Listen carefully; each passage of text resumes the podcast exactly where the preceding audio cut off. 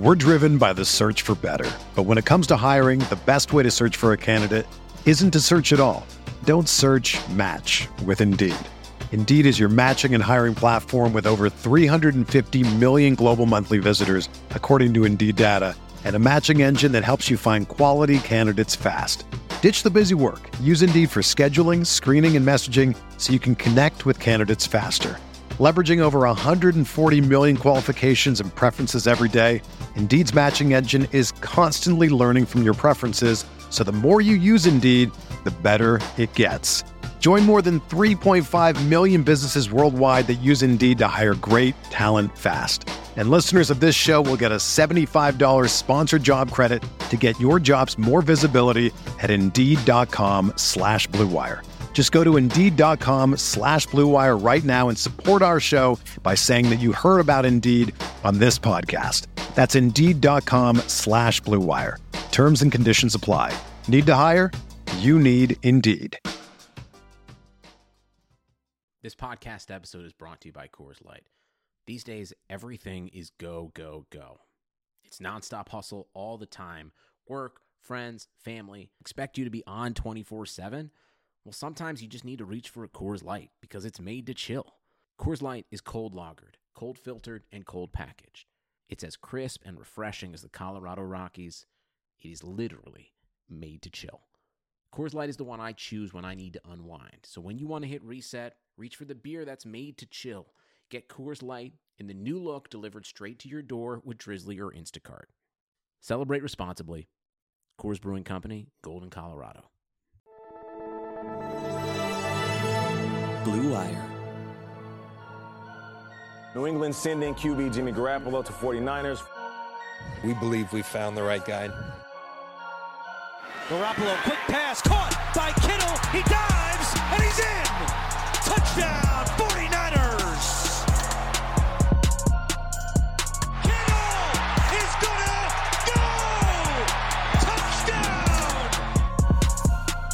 What's going on, everybody? Welcome back to another episode of Candlestick Chronicles, the 49ers podcast on the Blue Wire Network. My name's Chris Biederman. I cover the 49ers for the Sacramento Bee. With me, as always, it's Kyle Madsen of the newly redesigned NinersWire.com of the USA Today Sports Media Group. He's also a producer at 95.7 The Game. Kyle, what's going on, buddy? Um, hanging out, just watched the Warriors win at Chase Center for the first time all year. They beat the Blazers. We're recording this on a Monday night, and this is our like fifth try at recording this. So I'm ready to get the road on the show. Yeah, it's been kind of a rough go. Um, and we, we apologize for for recording this well after the Thursday game. As you mentioned, it's it's Monday night.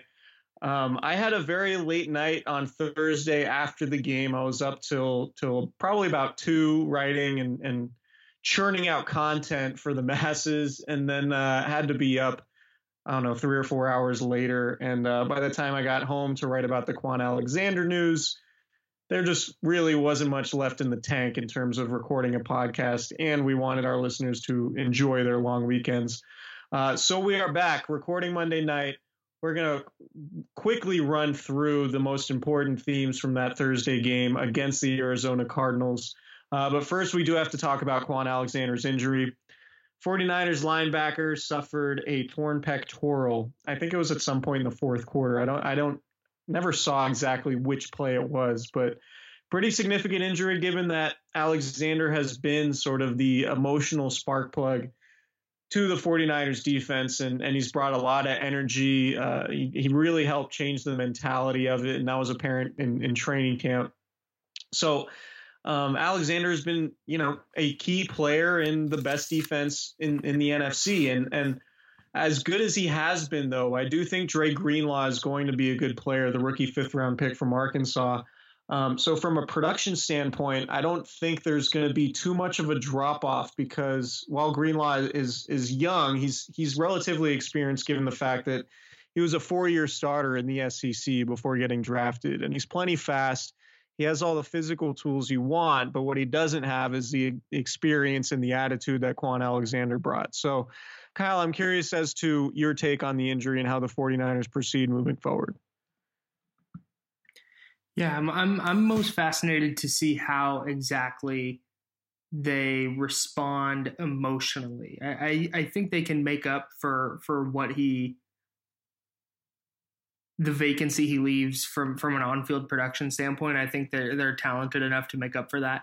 But can they get that? Because he's kind of the heartbeat of that defense, and trying to find that emotional spark sometimes um, is is the difference between winning and losing a game. So how they are able to do that, how they're able to respond um, emotionally is is really what I'm I'm looking at. A bunch of 49ers posted on various social media after the announcement that Alexander was out for the year that they're going to have to be extra fired up and it's going to take all 11 guys to to make up for his energy and I think that speaks volumes about a what Alexander brings as a player but b the responsibility that this defense knows uh, they they have on them now yeah, and Dre Greenlaw is somebody who the 49ers have liked very early on in the process. And and it was pretty clear, probably in OTAs, he was going to give Malcolm Smith, a, an expensive veteran, a run for his roster spot. And he ultimately ended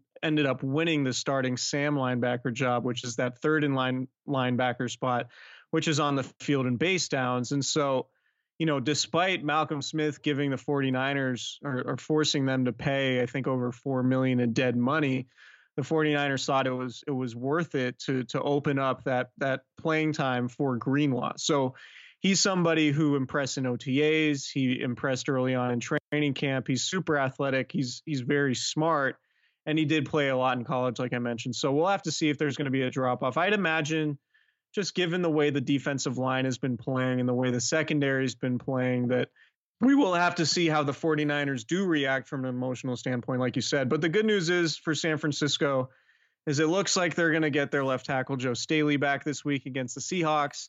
Same for Kyle Juszczyk, and there's a chance that Mike McGlinchey and Ahkello Witherspoon are also back for this game.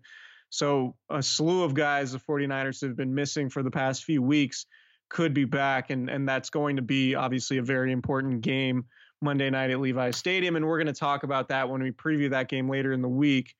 Um, and George Kittle too. He had he had an MRI on Friday after uh, he looked like he banged his knee on a helmet the first play of the game. He ended up playing six catches on eight targets, 79 yards and a touchdown. Uh, came out in the game late in the fourth quarter. Uh, he said afterwards that his knee was so sore that he he thought he was a detriment to the team more than more than an asset at that point. That's that's the way his knee was feeling. And look, if Kittle's going to say that, I, I believe him because you know he's a guy who's played through a ton of injuries and a ton of pain uh, throughout his young career to this point. So um, it sounds like Kittle ultimately is going to be fine over the long run, and and he'll benefit from having the extra time off between the Thursday game and then the Monday game. But let's talk about this this win against the Cardinals, 28-25 in the desert on a short week on the road. Um, you and I talked about it on this podcast before, Kyle. Like we were waiting for the Jimmy Garoppolo performance where he won the team the game. Like the to this point, the 49ers haven't needed much from Garoppolo because the defense and, and the running game have been so effective.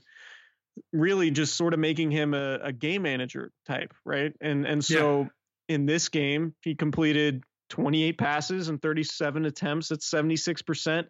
317 yards, the first time he's gone over 300 yards this season.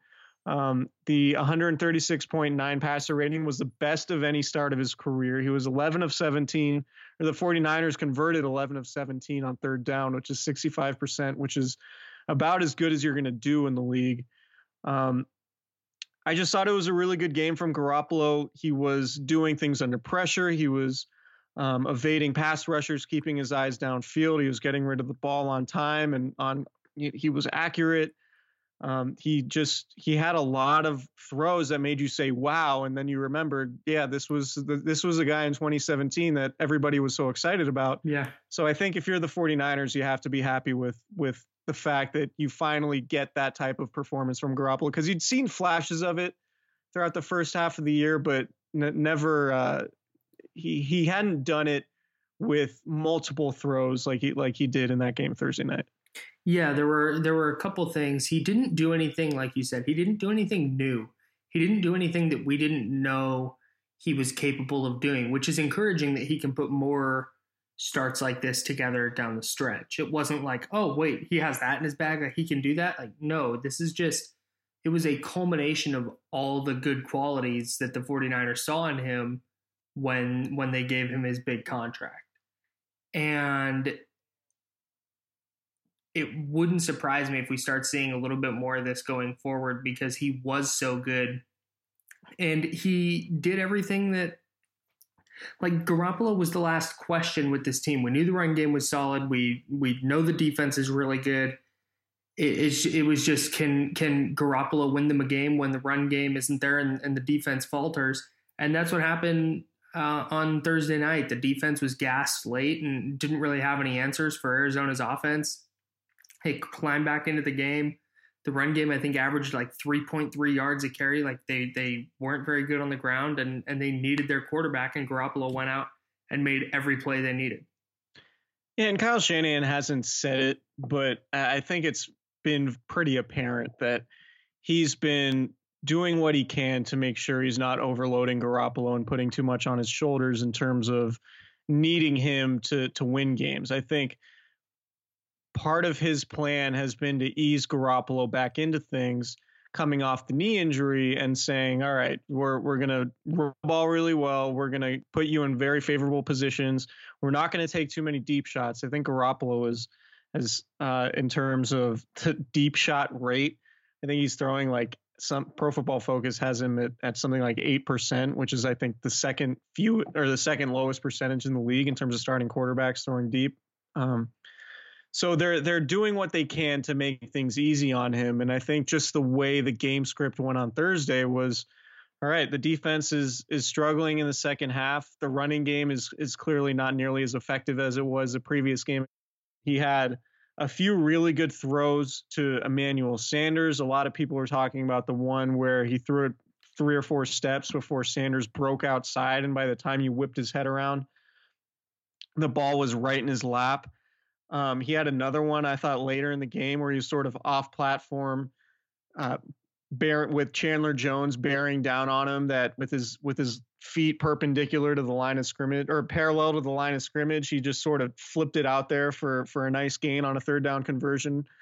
Um, just a really a really good start from Garoppolo um, that we haven't seen yet, and and I think it's important because you know, you look at the the early portion of the season or the first half of it, the 49ers have had to win a bunch of different ways. And uh, and a lot of it has come down to how well the defense has played and and the running game complementing that, but they haven't needed Garoppolo, maybe aside from that Steelers game week 3 when they turned the ball over 5 times.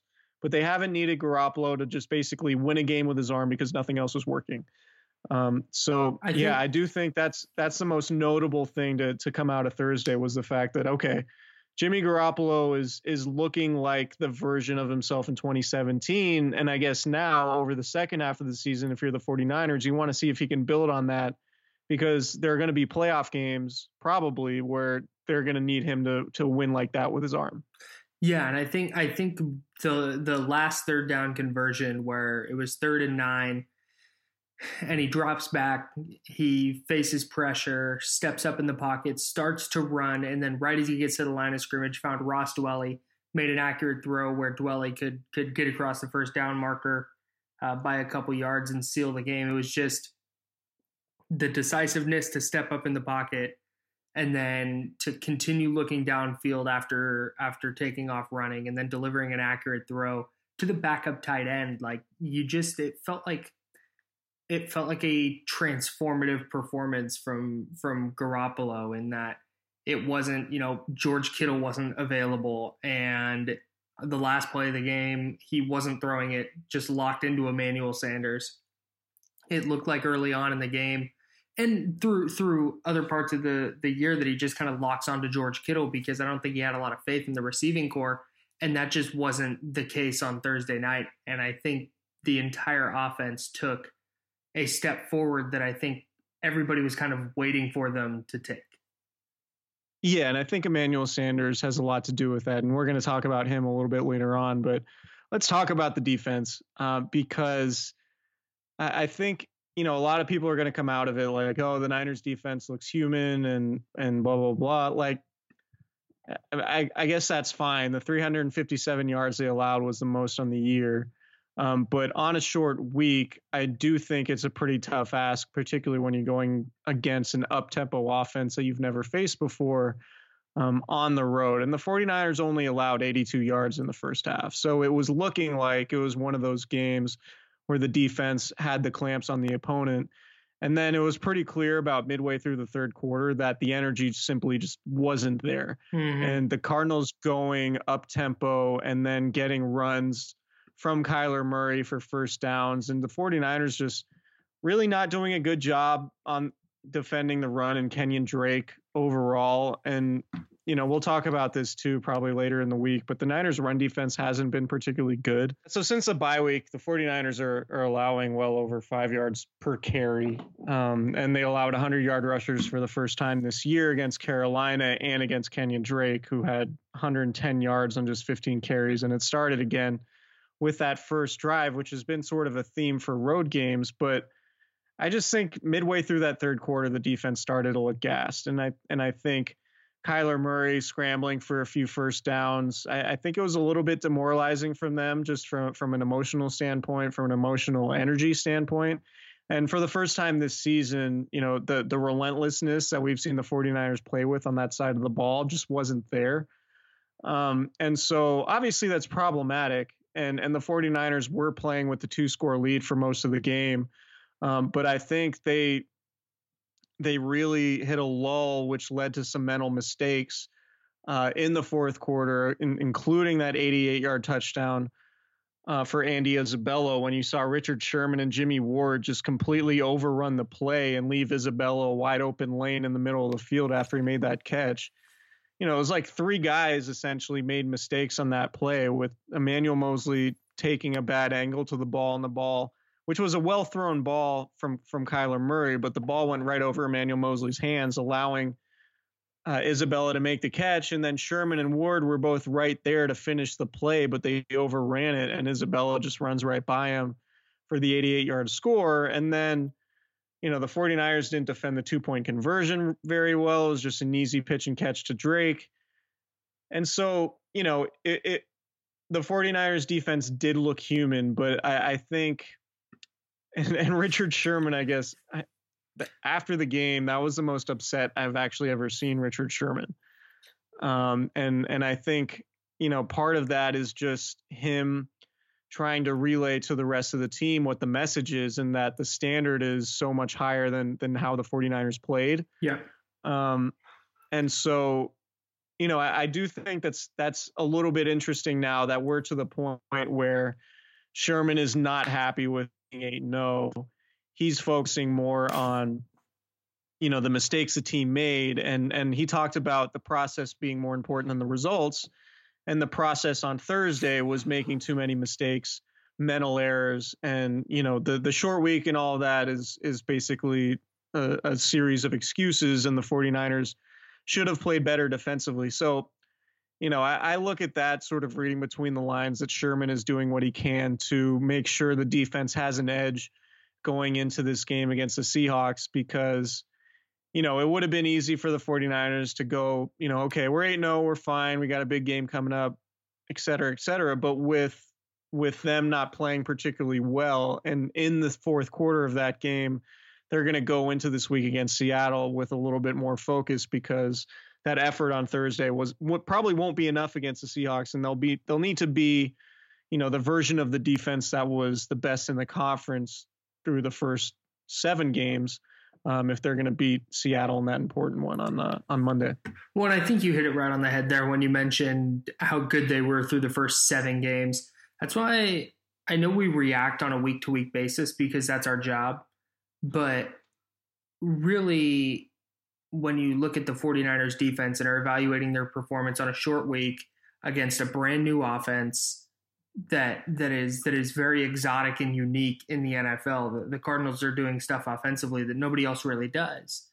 And Robert Saleh mentioned in his in his press conference during the week how much more difficult that is to prepare for. I think we just saw the 49ers caught off guard a little bit and and when we have a seven game sample size of them being a really dominant defense it's hard to look at that one game and go, wow, you know what? It, it erase all that. They might not be very good. I, I just, I don't know. There's, there's, you take away, if somebody makes a tackle on the Andy Isabella 88 yard touchdown, uh, if somebody makes a tackle and the Cardinals wind up punting or turning the ball over on downs that drive, the the stats look a lot different.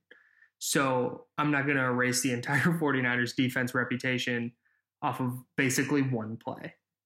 Uh, that that's just and and like you said, Richard the the way Richard Sherman was talking after the game, I have a hard time believing that's something that is a mistake they're going to make twice.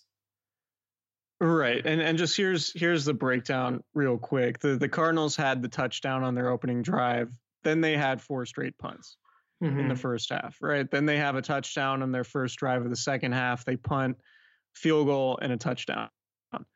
Um, so I do tend to think it was more about the short week and going against an up-tempo team and things like that than it was, you know, really about the 49ers shortcomings, but um, you know, Richard Sherman is is definitely the type of person who looks at any sort of fuel he can find to use that as self motivation and and a way to to get his teammates up um, for an important game. So uh, I understand where Sherman's coming from and why he would be so pissed off about the way that game went, but yeah, I'm not really worried about the defense at all, mostly because I do think they're going to have plenty of time to to get their legs underneath them with the long week, the the mini bye that they have, you know, playing Monday night football after that Thursday game, um, and there's certainly going to be plenty of energy for that Monday night game at home against the Seahawks, a team that you've beaten just once since 20 what 20 2012 2013. I, I'd have to go back and look, but Yep. Yeah, not too worried about the defense. Let's talk about the running game really quick. Um, 101 yards on 31 carries, 3.3 yard average. Matt Breida was productive, 78 yards on 15 runs, uh, over five yards a carry. Tevin Coleman, after that huge game against the Panthers, 1.9 yards per carry, uh, 12 runs, 23 yards, no touchdowns.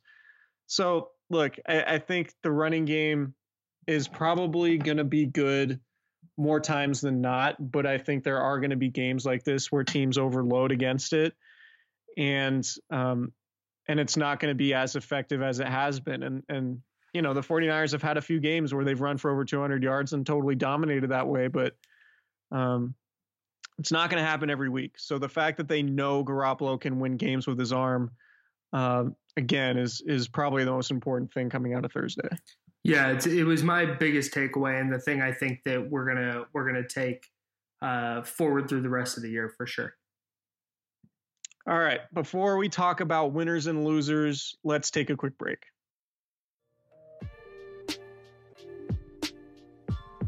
All right, the holidays are almost here, and you know what that means gifts. And what better gift to give the guy in your life than a stylish shirt that fits just right? Unlike most brands, Untuck It shirts are actually designed to be worn untucked. Untuck It shirts always fall in ju- at just the right length, no matter the size. So he looks casual and sharp.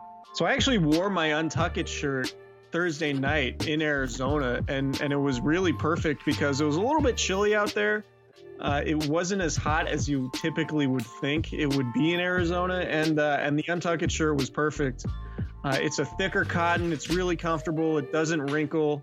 Um, you can wash it. You can dry it. Uh, you don't have to iron it. So uh, can't recommend the Untucked shirts enough. Um, with more than 50 plus fit combinations, Untucked shirts look great on tall, short, slim, and athletic guys of all ages. Um, I thought my I wear an XL and I thought it fit really well. And sometimes when uh, when you buy when you buy long sleeve button down shirts, they'll be really long for for whatever reason, and, and they don't always fit well. I didn't have that problem at all with my Untucked shirt. So you guys can find your favorite Untucked style online or check out one of their 80 brick and mortar stores. Choose from styles like wrinkle free button down, super soft flannels, outerwear, and more. With Untuck It, your shirts will never look baggy, bulgy, too long, or too big again.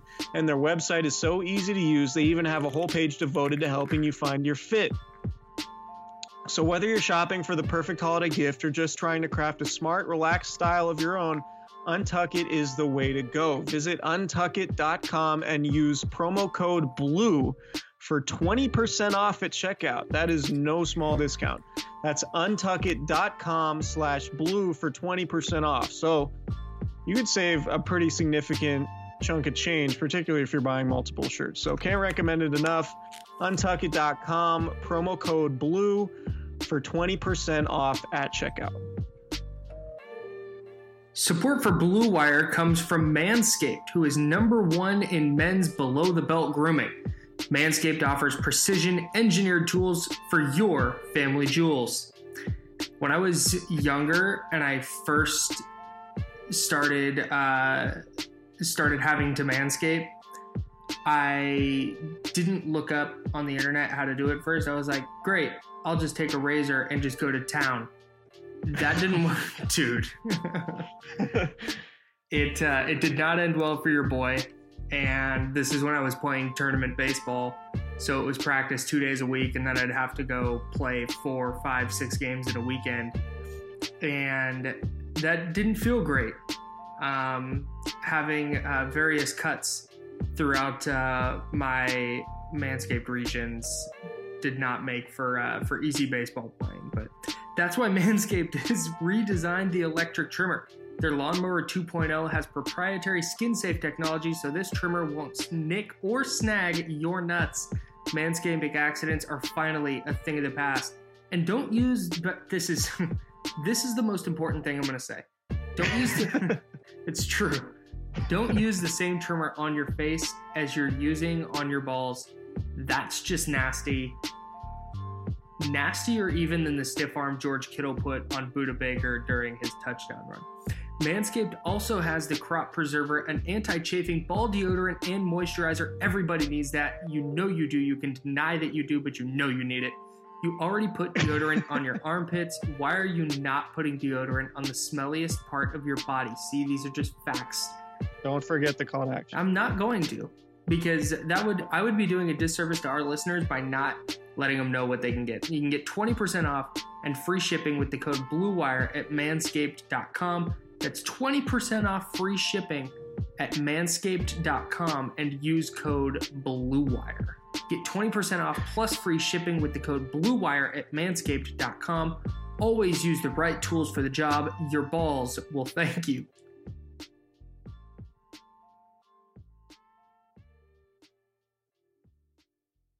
All right, so let's go through winners and losers. Obviously, Kyle's a winner um, for his manscaping game, but let's talk about Emmanuel Sanders. Uh, he was the first 49ers receiver this year to have 100 yards. The chemistry with Jimmy Garoppolo is is clearly notable given the fact that when they played Tuesday, I think what Emmanuel Sanders does is really just allows the 49ers to unlock everything else they want to do offensively because they have a receiver now that Jimmy Garoppolo clearly trusts more than he does the other guys. And and the other guys meaning Dante Pettis, Deebo Samuel, and and Marquise Goodwin, who was a healthy scratch, um, and maybe might have a hard time uh, getting back into the lineup now so I think what what Sanders does for the offense is sort of unlocks what what they want to do from a schematic standpoint because Jimmy Garoppolo finally has a receiver or a pass catcher other than George Kittle that he really trusts, right? So now the 49ers have multiple options in important scenarios where it was pretty clear that he didn't have full trust in Dante Pettis or Deebo Samuel or maybe maybe even Marquise Goodwin to a certain extent and Goodwin was a healthy scratch for the first time all year on Thursday, um, which could be an indication that with Sanders' arrival, it might be difficult for Goodwin to get back into the starting lineup, which might be a notable thing to watch, given that you know Kendrick Bourne has caught a touchdown pass and and he's been relatively reliable this year. But um, Kyle, you you had some thoughts about Sanders that you wanted to talk about beforehand. Yeah, I I went back and I and I looked at, at what Jimmy Garoppolo was doing before Emmanuel Sanders arrived in San Francisco and what he's done after. So Garoppolo wasn't bad before Sanders got there. He was completing 68.3% of his throws. He was averaging 219 yards per game And in those six games, he had seven touchdowns and six interceptions. It's a 90.8 passer rating, 7.9 yards per attempt. Not not bad, but also not like good. Th- that's not; those aren't really like Super Bowl quarterback numbers typically. And that's the reason people thought Garoppolo needed to make this jump. Well, in Sanders' two games, Garoppolo is completing 78% of his throws. So his completion rate has gone up 10%. He's going for 246 yards a game. He has six touchdowns to just one interception. That's a 128.2 rating, and he's at 8.3 yards per attempt. The 49ers are also six of seven in the red zone since Sanders arrived. They've gone from number 29, sub 40%. Now they're up near 50%, and they're ranked number 24 in the league. And Sanders has caught two of those uh, touchdown passes in the red zone, by the way. But I know it's a small sample size, but it really speaks to when the Niners acquired Sanders. It wasn't AJ Green. It wasn't it wasn't Stefon Diggs or whatever other big name receiver was floated as as possibly being available.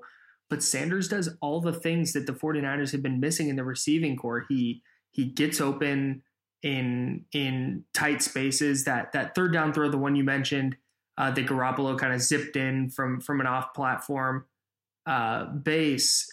It was one where Sanders was triple covered, but still found uh, just a little a little spot to sit down. And Garoppolo anticipated the throw. He seems to be on the same page, or they seem to be on the same page. And it's just Sanders feels like the one like like he's the player we thought Dante Pettis would be this year. He's the player that thought the 49ers were getting when they drafted Deebo Samuel, only he's better at at the things that we thought those guys were going to be good at. And I know he's not the 6'3, 220 pound, 4'3 speed player a guy like DK Metcalf is, or Julio Jones, or, or whatever physical specimen you want to bring up, but he is just a very good receiver who understands leverage and who knows how to get open. And I think that's going to really open up uh, the 49ers passing attack in a way we haven't seen since since Shanahan arrived. Yeah, and another thing I think it'll do, it, will allow those other guys to settle into roles. Like yes. they, like Dante Pettis won't feel pressure to be the number one receiver like a lot of people thought he would be, and and I don't know that that's necessarily been a factor in Pettis not being all that productive. But I think it'll help just knowing like, all right, George Kittle and Emmanuel Sanders are clearly going to be the focal points of opposing defenses, which could create some opportunities for me in one-on-one matchups and and with Kyle Shanahan scheming things up as well as he does, that Pettis could be put in favorable spots like he was on that touchdown that he scored where he was basically uncovered um, because Patrick Peterson basically blew the coverage uh, and and I I do like Pettis's thriller dance. I thought that was uh, that good. was well executed, well timed.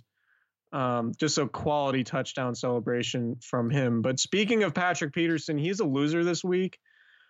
Um, you know, somebody that I think is widely considered one of the best cornerbacks in the league, and and I haven't really paid attention how he's been playing this season, but I know he wasn't very good on Thursday. The 49ers completed six of the seven times he was targeted. And it just wasn't a great night for Peterson, who, you know, was was the most targeted uh, player in the Cardinals secondary. And I would expect him to be better when he comes back to, to the Bay Area to play the 49ers in a couple weeks.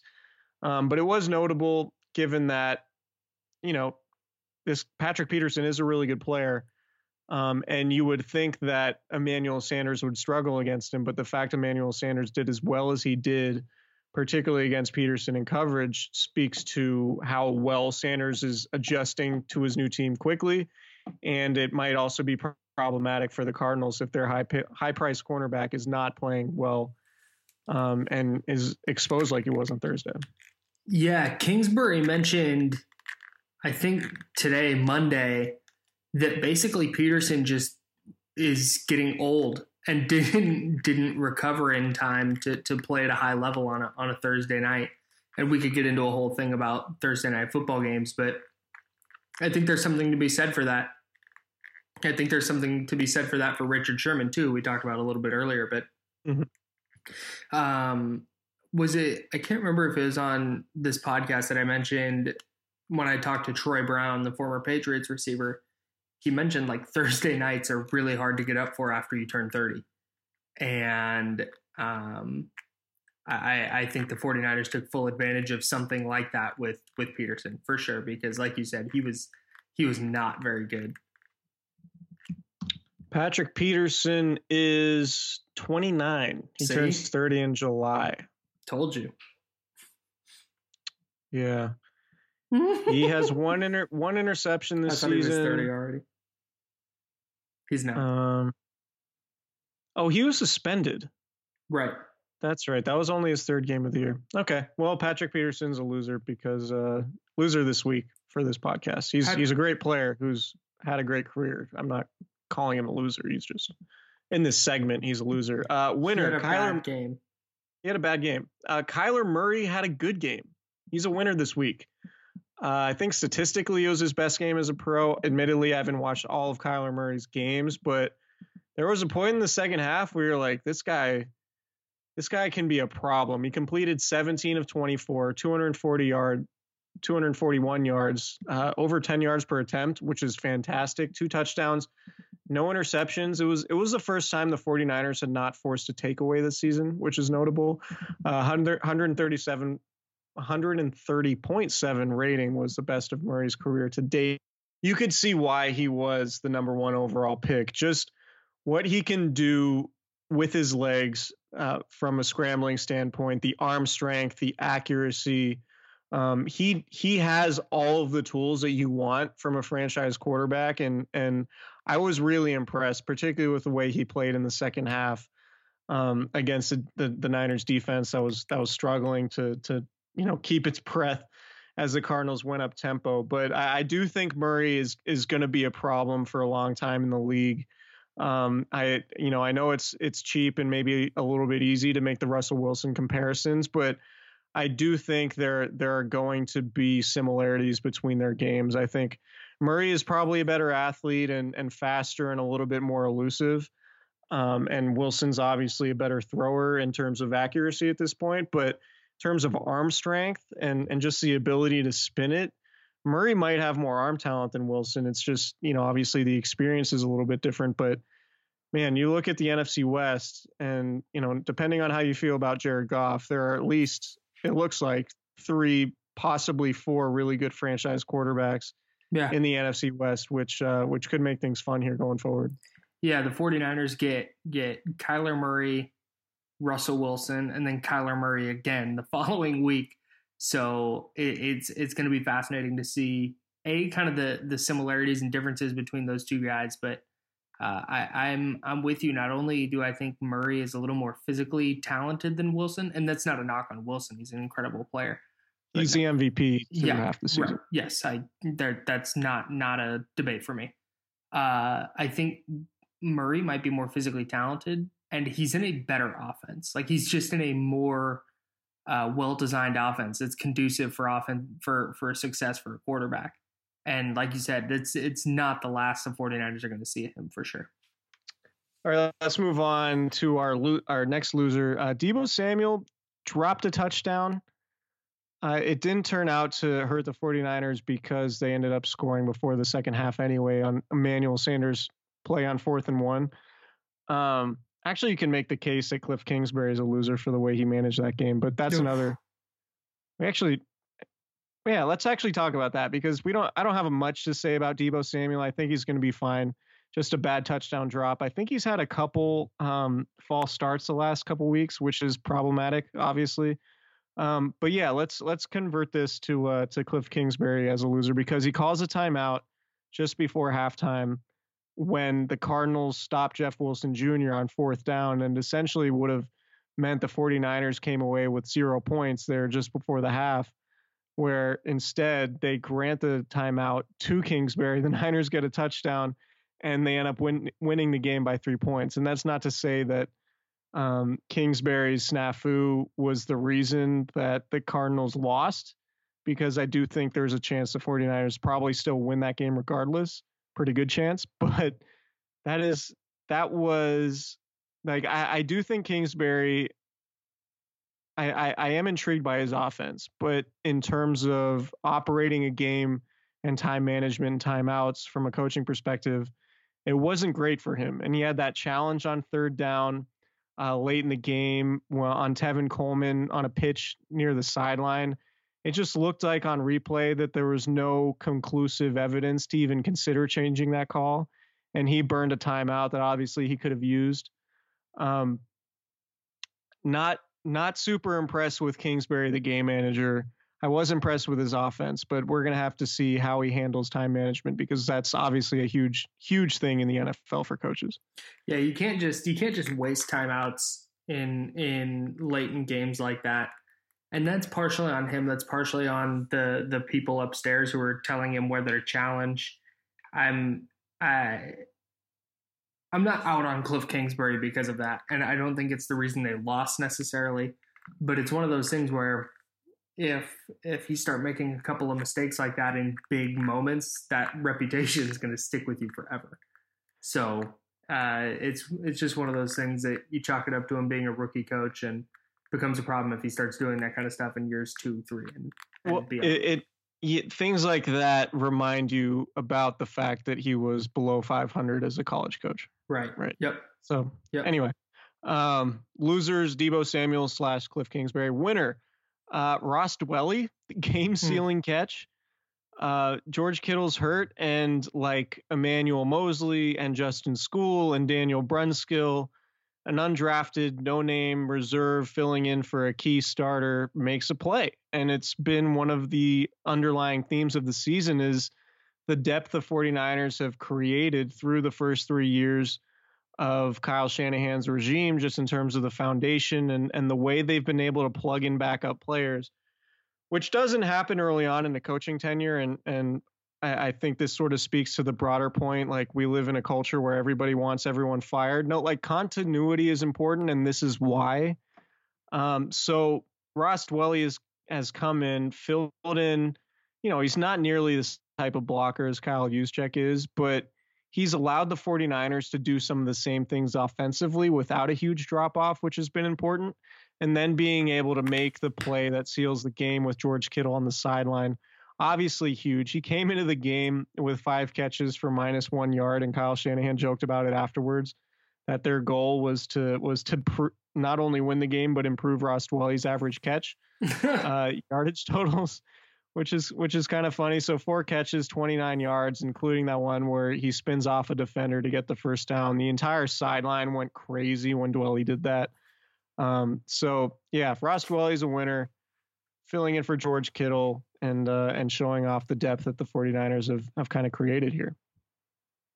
Yeah, they they needed somebody to step up, and that's that's just one of those things. The Niners haven't had that player really over the last few seasons. You know, Garrett Celek's had a couple of plays here and there, but if it feels like if it hasn't been George Kittle, it's been nobody. And so for specifically somebody to step in for George Kittle, who was out with a knee injury, for somebody to step in and make a play like that, it just again, it's just a microcosm of why the 49ers are so much better this season because they do have multiple players who can go make a play in a in a in a moment like that. And you wonder too what things could look like if and when you get Trent Taylor back, which could happen later this month, um, and Jalen Hurd. And and I don't know if Jalen Hurd's going to play this season because obviously a fracture in your back is a, is a significant thing. But you know you're you're there there's still reinforcements coming in terms of depth at, at pass catchers. So the 49ers could be in a pretty good spot here as, as they get healthier. And uh, and so we'll see how that goes. But Ross Dwelley, winner. Uh, last loser of the podcast, the New England Patriots losing 37 to 20. Uh, the 49ers are the only undefeated team in the league because of that loss. I only watched the second half of the game. Um, I don't have a ton of thoughts on it other than the fact that Lamar Jackson is a serious problem. And, you know, I don't know how, how sustainable it is over multiple seasons, but I'm really impressed with what for, former 49ers coordinator Greg Roman is doing with that offense and with Jackson's legs, and the fact that they're able to beat a really, really good Patriots team, perhaps a historically good Patriots team, at least on the defensive side, to hang 37 on them and win by 17 points is really really impressive. And uh, so the Patriots are a loser from that standpoint. Also, um, it adds to the intrigue surrounding the 49ers trip to play Baltimore the first weekend in December, right after Thanksgiving. Yep. That is going to be a fascinating game. And uh, it looks like it might even be. Um, I don't know if it's going to be tougher than the New Orleans game, but just the fact the 49ers have to go to Baltimore and then to New Orleans in back to back weeks is uh, is going to be really tough. And given the fact that they, you know, the 49ers are going to need home field advantage in the playoffs, those two games are going to be massive. Um, which is uh, which is a segue from from calling the Patriots losers here to end the pod. well, it just it, it, just goes to show like if you just track the team A beat team B and team B beat team C, so team A is better than team C, that whole thing. Transitive like, property. The transitive property, yeah. That obviously doesn't apply in the NFL, but the Patriots losing to the Ravens just kind of really highlights how hard it is to win in the NFL. Mm-hmm. and mm-hmm. how when the 49ers they start 8 now and people say who have they played like they've played eight NFL teams the Ravens beat the Patriots but the Ravens also lost at home to the Browns who were 2 and 6 and then the Packers went down to Los Angeles and got blown out by the Chargers like got thoroughly walloped by the Chargers who aren't particularly good this year or at least they haven't been to this point and so I thought this weekend was a really good illustration of like, it doesn't matter how you win and who you're beating in the NFL. Like any given Sunday, I know that's such a cliche, but it's it's true. The Dolphins beat the Jets who beat the Cowboys. Like the, like it's mm-hmm. just the the NFL is wild. And so for the 49ers to start 8 0, I think this weekend in particularly really showed um, how difficult that is to do. Yeah, Bill Parcells you know, always said you are what your record says you are. Yep. So, you know, if if you're into resumes and who beat who and and all of that, then maybe college football is your thing. Um, because the league is all about just winning games, and that's really the most important thing. So I know there's a lot of discussion about who the 49ers have and haven't played. Um, it's going to get tougher from here on out. So the the good thing, and we've said it before, is is about the remaining part of their schedule. We're going to know exactly how good the 49ers are because they have the Seahawks Monday, uh, and and then again week 17 they have the Packers at home in a couple weeks, um, and then they have those trips to Baltimore, New Orleans, and they also have uh, another game against the Rams coming up in December too. Um, an easier one against the Falcons, uh, and also the Cardinals again, but you know there's no there's no coasting in the in the NFL to to a an easy record. It's it's not like Bama uh, scheduling Appalachian State or anything like that. Like this is uh, it's the NFL. All the teams are good. So let's get to our uh, our final our final segment of the podcast. The we're going to give out the award. How did they survive without Damontre Moore award? Kyle, who's your vote? Who are you giving it to? I think you've got. I mean, you you've got it on the rundown, and it's the right answer. It's it's Jimmy Garoppolo. Although I do want to, I do want to special shout out to Emmanuel Sanders. Um, I was talking to to Bonta Hill, also of 95-7 The Game, and he said they don't win that game without Emmanuel Sanders, and I think that's right. Like obviously Jimmy Garoppolo needed to be really good, but I think if you take Emmanuel Sanders out, um, I, I I'm not certain the 49ers are able to beat the Cardinals. That's a good point. Uh, Manuel Sanders, I know he had a hundred. Yeah, so seven catches, nine targets. He was the most targeted player on the team. 112 yards, 16 yards of reception, a tutty. He had the he had the fourth down touchdown. Yeah. um, yeah, that that is a good call. But yeah, I think it the the they survived without Damontre Moore because of Jimmy Garoppolo. Ultimately, it was probably the MVP of the game. But the point about Sanders is a great one, and just the fact that he's he's seems so happy to be on this team in an offense that suits him perfectly with a quarterback he seems to really like um, in a winning environment. Uh, he talks about energy. He's he's a big energy guy, and uh, and he really likes the energy around the team. So we'll have to see if that leads to him resigning or what. But um, yeah, I think that's it. You you have any other uh, any tidbits or takes you want to you want to drop? On us before we uh, before we jet out of here? I'm saving them for Thursday. Okay. So, yeah. Wow, you're good at those teases, huh? I sure am. I also Okay. am afraid that our technology is going to crap out. So yeah, uh, we yeah we sat down to record this podcast a couple hours ago, and now we're just finishing because we've had so many different technical issues. So thanks for sticking with us. We will preview the Seahawks game later in the week. Until then, we will talk to you later.